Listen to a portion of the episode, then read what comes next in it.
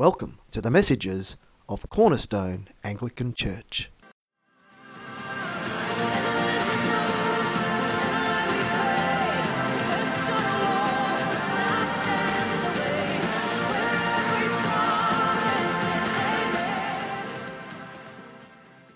Our heart will thump with joy when we meet Jesus, our Saviour.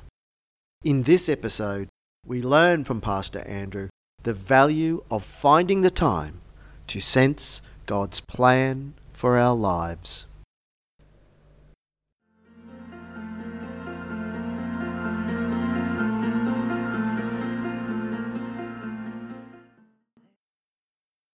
We've had these readings from both the Old and the New Testament that trace the coming of Jesus, that declare his coming, and then declare who he is. And by the way, there is dozens more different readings that we could have chosen. But what strikes me, and a couple little things I want to pick up, is in the first one from Isaiah 9, he talks about the harsh treatment of the land of Zebulun and the land of Naphtali, which were two of the twelve tribes of Israel, and formed two of the ten tribes when Israel and Judah separated after the death of Solomon. So that you had Judah and Benjamin, and then you had the other ten. But when Isaiah starts this little part of his message, he says, on the other side of the Jordan, Galilee of the Gentiles. Now, Galilee basically was a fairly large area. Definitely contained Naphtali. I'm not sure about whether Zebulun was in there. But chapter 9 of Isaiah's book, across the board, scholars will agree, was written by Isaiah. They won't agree about that with chapters 40 onwards. But we're all pretty much agreed. I actually think Isaiah wrote the lot. Now, what is really striking here is this is Galilee of the Jews. This is Israel's territory. Israel had possession, and they had it for hundreds of years. So, where does Isaiah get off calling it all of a sudden Galilee of the Gentiles? Now, in this first part of his book, up until chapter 39, he's actually proclaiming the destruction of Israel. And that Israel is going to be destroyed by Assyria. And that actually happened. But it hadn't happened when he wrote this part of his book. But it did happen. To the extent that once Assyria was finished, there was no Jewish person alive in the area of Israel. There was Judah and Benjamin, they continued. But there was no Jewish person, they had all been carted away, dispersed amongst the nations. And as far as we know, never to return. So, yes, this did become Galilee of the Gentiles. And so you can see the pain, the darkness, and the hurt of a nation that has been wiped out. A nation that has been overthrown.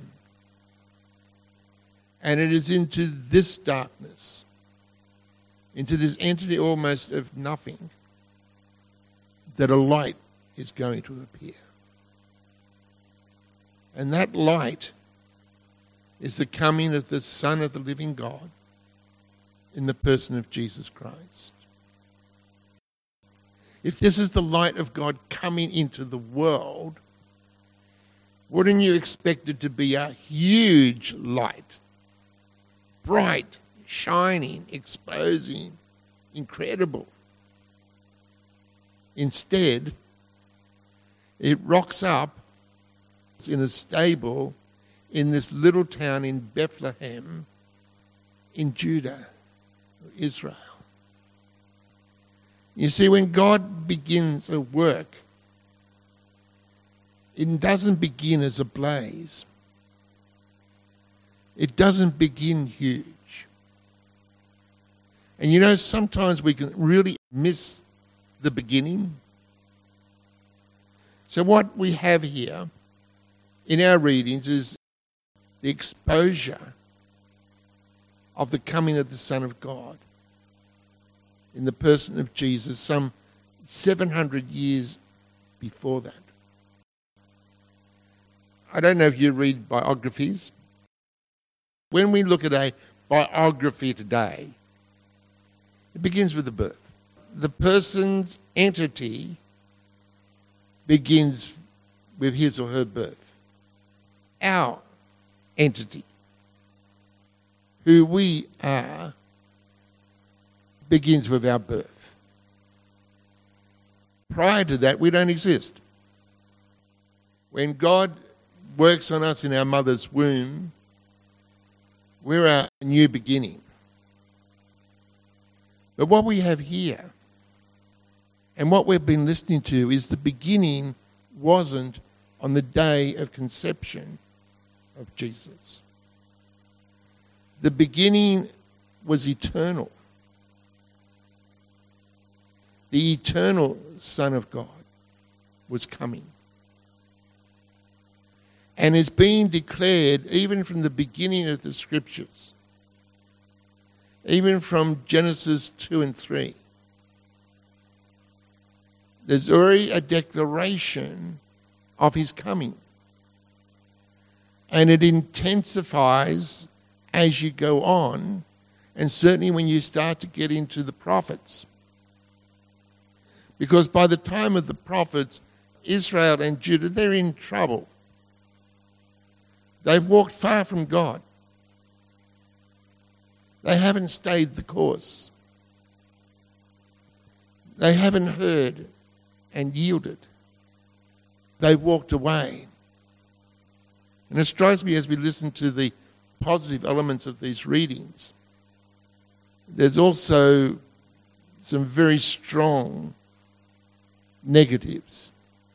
For instance, in the next passage from Isaiah 11, where it talks about the coming one being filled with the Spirit and doing all these wonderful things.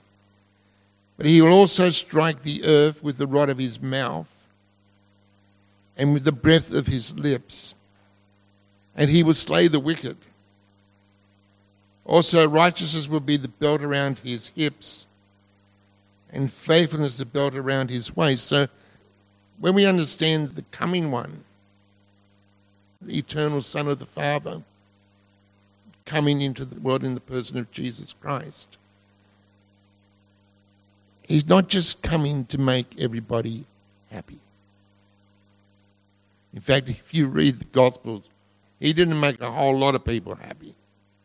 There were certainly those who were joyful. There were certainly those who were blessed. There were certainly those who were just overwhelmed by him and his love. But there are others that were so unsettled that almost from the beginning of his first message, they wanted to kill him.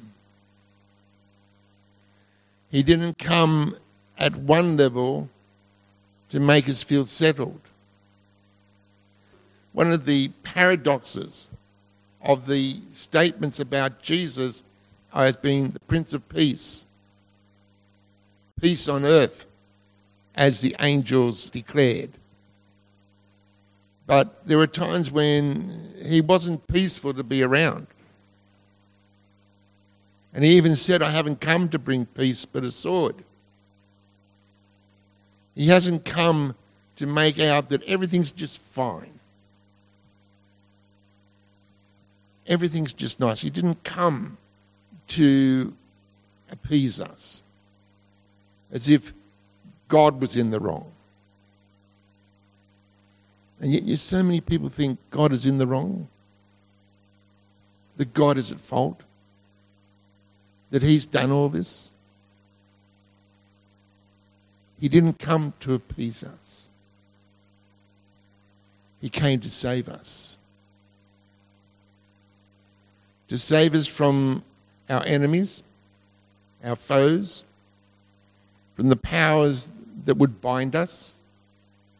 And I believe that those powers are not just human rulers, as some scholars would want to declare, but they are demonic rulers, demonic entities that want to enslave us, want to keep us down, want to demean us, want to ruin us.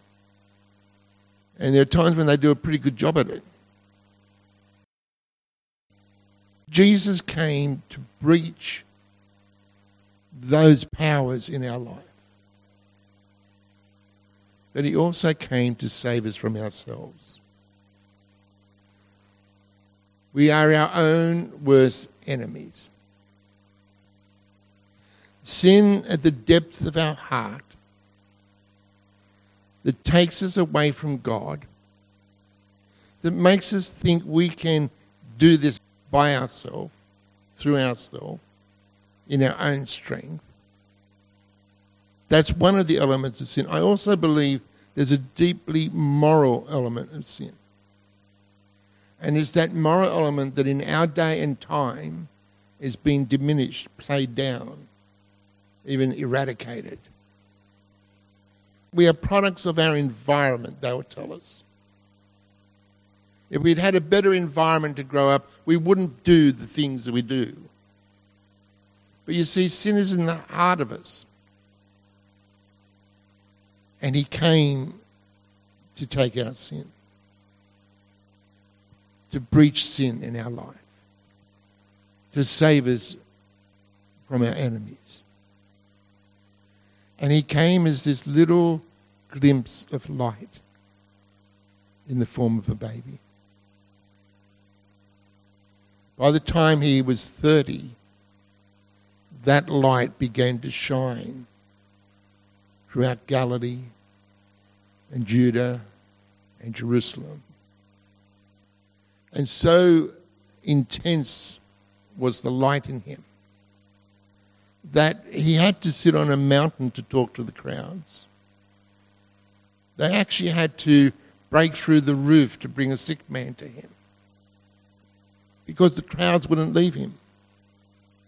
They were so attracted to this light that had come in the person of Jesus Christ.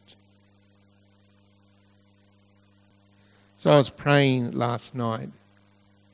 God led me to a passage which wasn't a very nice passage from Isaiah. And it was about the terrible things that the people of Israel were doing. Now, they're only just an example of humanity. Yet They're not the worst, they're not bogey people. The book that we read is a book about them. And they hadn't got it right and they got lost, really lost. Evil lost and we can get evil lost. And you know, God gets angry when we get evil lost. Gets angry when our actions are evil, our thoughts are evil, our plans are evil, our ideas are evil. And you know, when Jesus came, there's an element of the anger of God present against the nation. How do we know that? Apart from what the prophets might have said, is that the Son of the living God took human form and God came himself as the Savior of the world and they wanted to kill him right from the beginning. And if the Son of the living God takes human form in this babe born in a manger, and you're true to God, your heart's going to be thumping. He's come. Our God has come. If my heart is true to God, when He comes, I will know Him. So if I don't know Him and want to kill Him, then there's something wrong with my heart.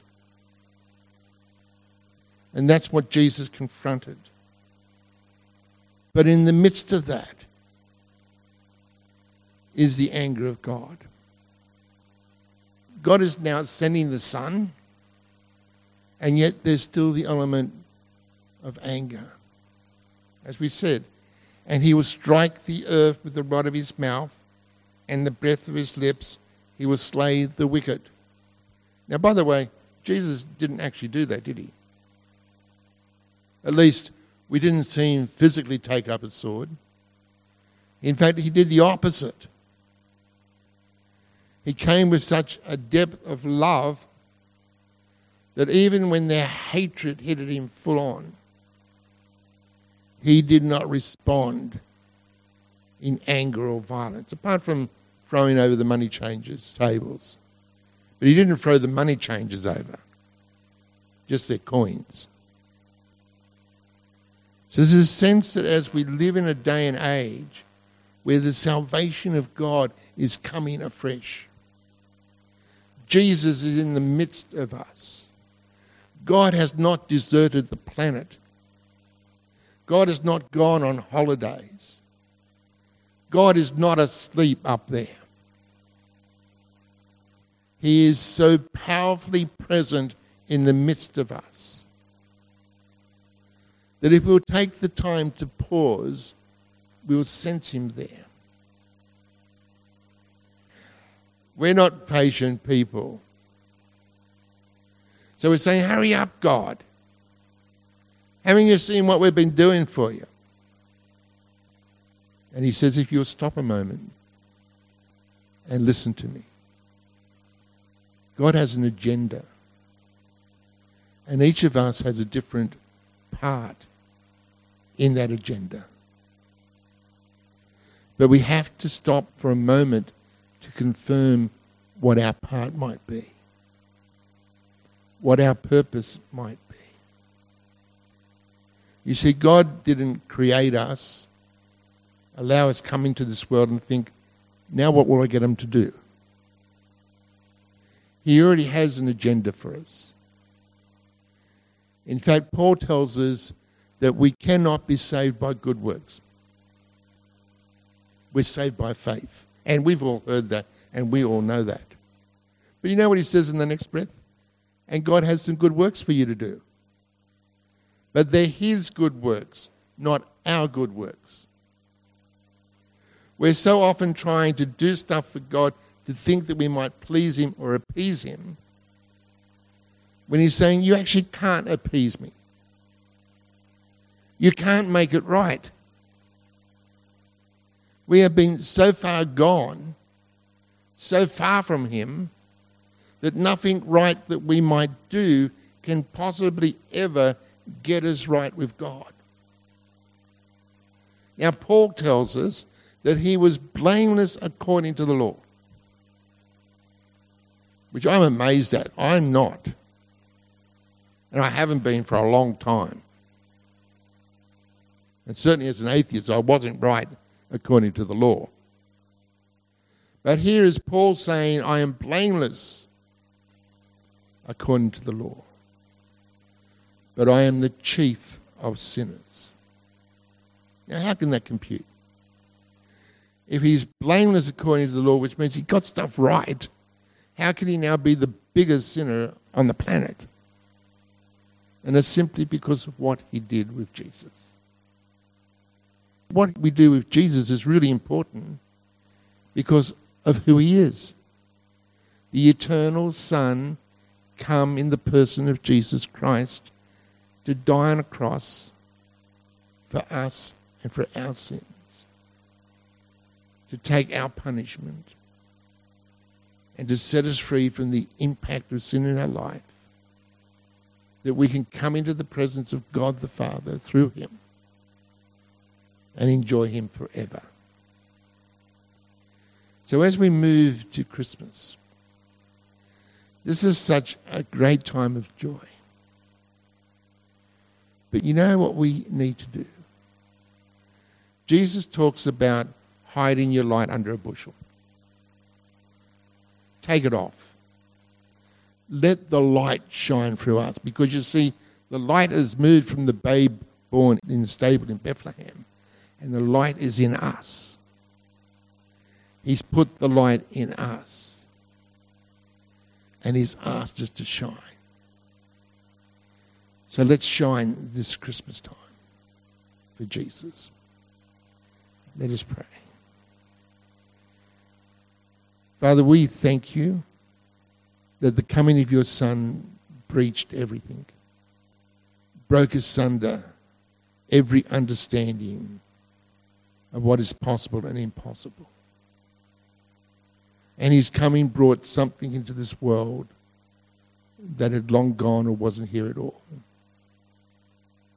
That your light had come in a new way, and that light had brought a new promise to us.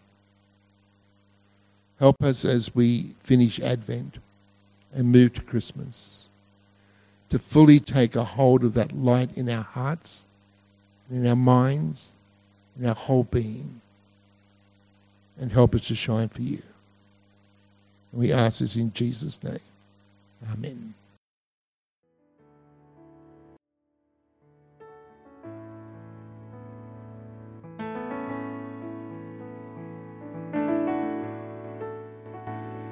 If you'd like to hear more great messages from Pastor Andrew, check out our Facebook page or look us up on the net at cornerstone-church.com.au.